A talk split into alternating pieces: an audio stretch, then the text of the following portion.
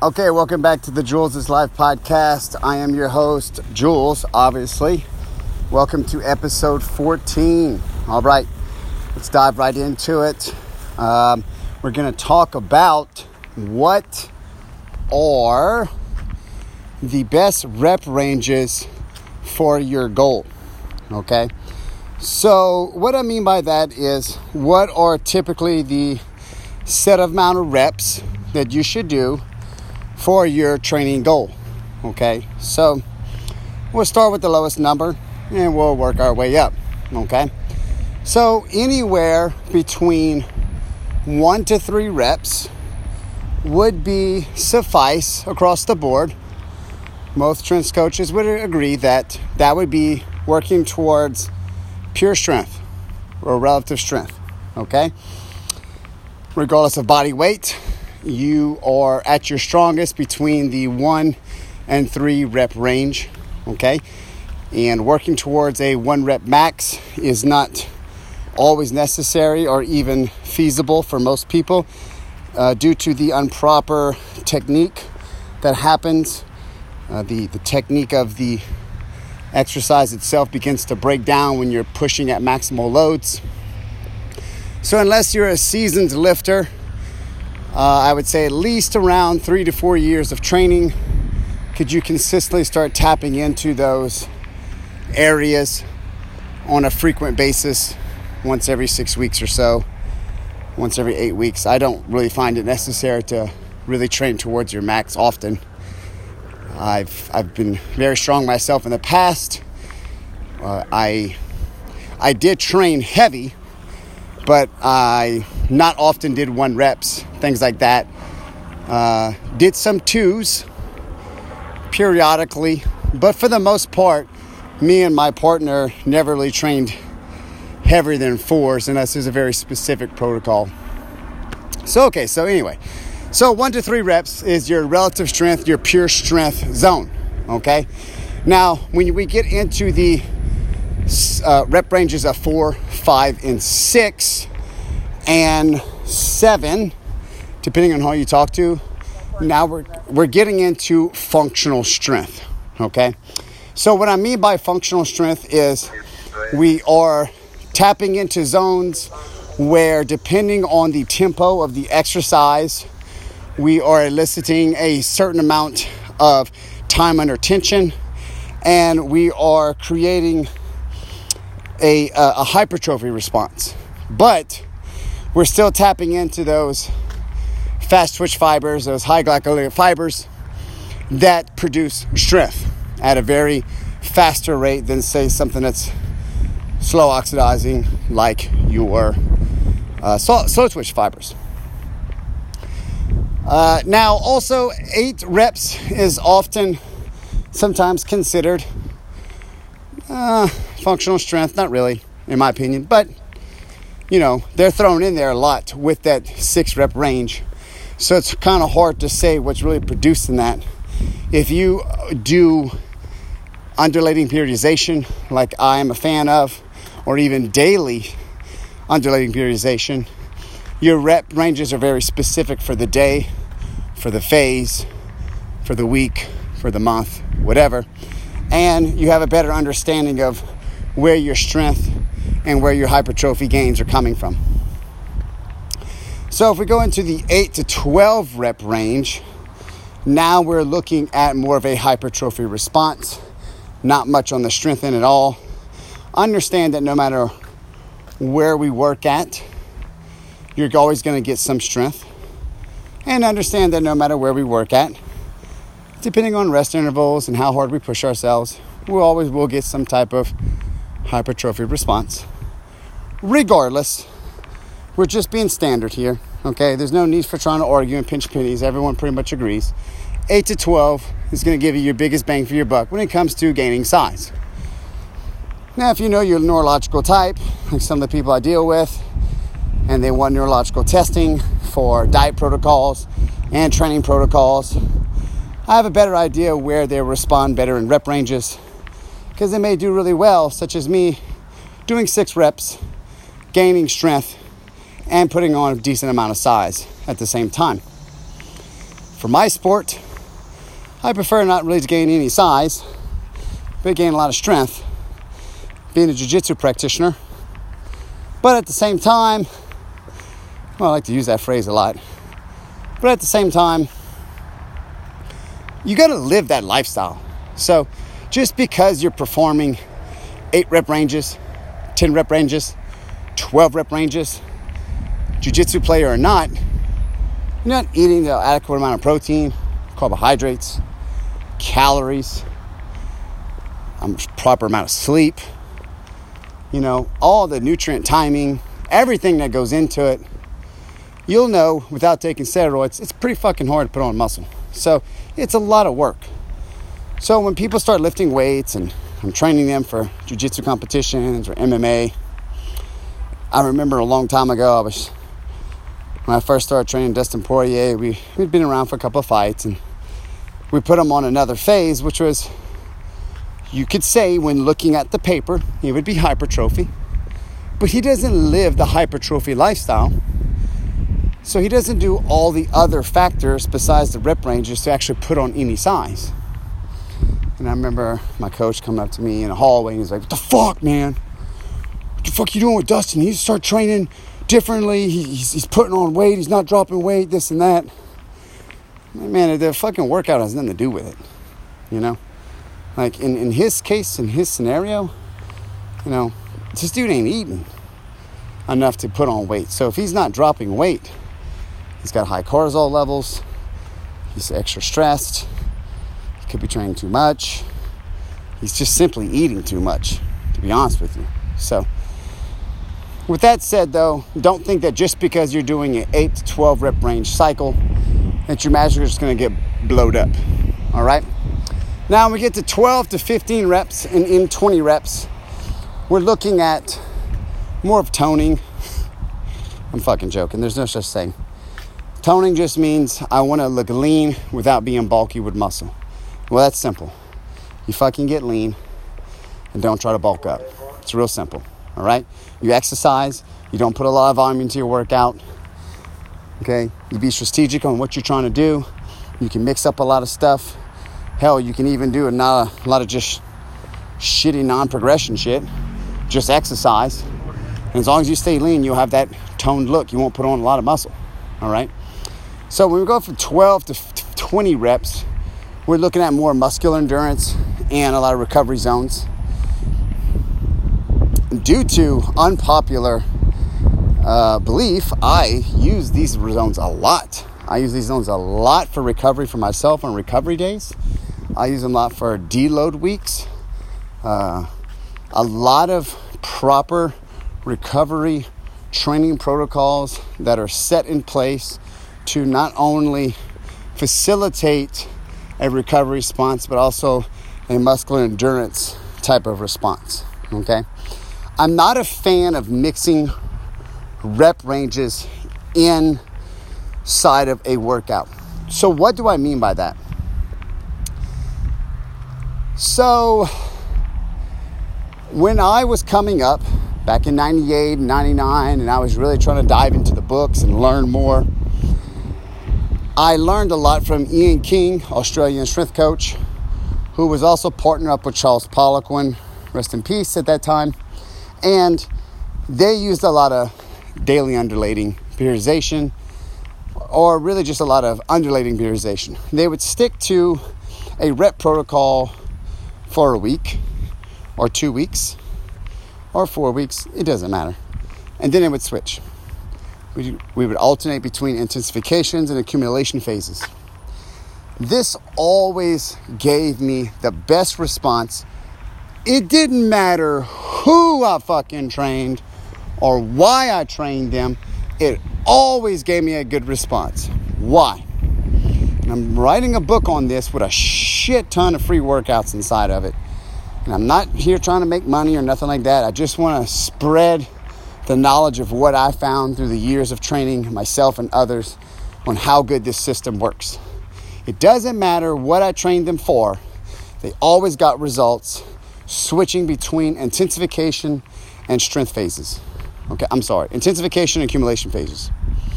One was a hypertrophy response, One was a strength response. And of course, it gives into a lot more detail, but that's pretty much the basic nuts and bolts of it. All right?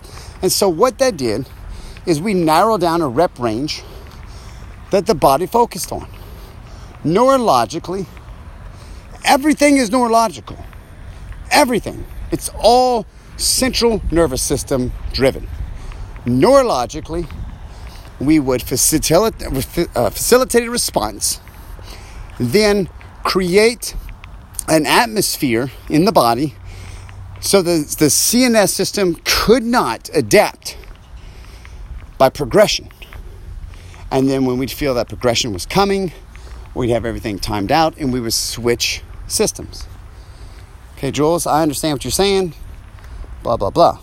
For the other people who don't understand what I'm saying, let's look at this. So, I'm doing six reps. I'm doing four sets of six on all my exercises.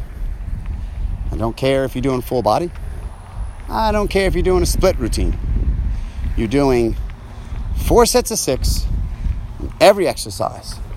So if we're doing a chest day, okay, and you're only doing chest once a week, you have to plan out the amount of reps you're going to be doing for the week. You have to determine the volume. You can't just throw caution into the fucking wind. You actually have to plan stuff out. Okay, so let's just for shits and giggles, we're all on the same page. All right, four sets of six is 24. All right, 24 times three is roughly 75 reps. I know it's not fucking 75. All right, so any three exercises for the base week will work for four sets of six. Okay. And the next week, we have a progression. All right? And maybe the next week, we have a progression. Then we're going to switch our intensification. Okay? So we go to either a more intensification phase or we switch to a accumulation phase. Let's go to accumulation. So now we'll move into, I don't know, three sets of eight for our base week. All right? So the first two to three weeks, four weeks, whatever, we focused on with progression six reps. Getting our nervous system to facilitate functional strength gains through a six rep range. And to ensure that we don't adapt to it, each week we tweaked it. Then after that, we move into a different phase, which now we move into eight reps, which is a lot less stress on the body because we're not pushing as much heavy weight. We may introduce more volume for a different type of stimulation, but we're switching up, completely changing it, and now trying to adapt to an eight rep range. Okay? And so I have a system that I would use over and over, and I would switch it up. And I've done a lot of systems out there. I test them out for fun on myself, I test them out on other people. I can tell you this pretty much every system will work to a certain extent if you just stick to it. That's the beauty of strength training, okay? But some systems do work better for other things. That's a fucking no brainer, okay? But man, this system is flawless, in my opinion. I mean, it's just flawless. I've seen people get strong, I've seen people get huge, I've seen people get lean. I've seen people make themselves better athletes. I've seen people make themselves more resilient to injuries. I've seen people build themselves back from injuries. It's a wonderful process, all right? So when we look at across the board our rep ranges and what they do, that is your basic breakdown pretty much, all right? Now, anything above 20 reps is just kind of pointless, in my opinion.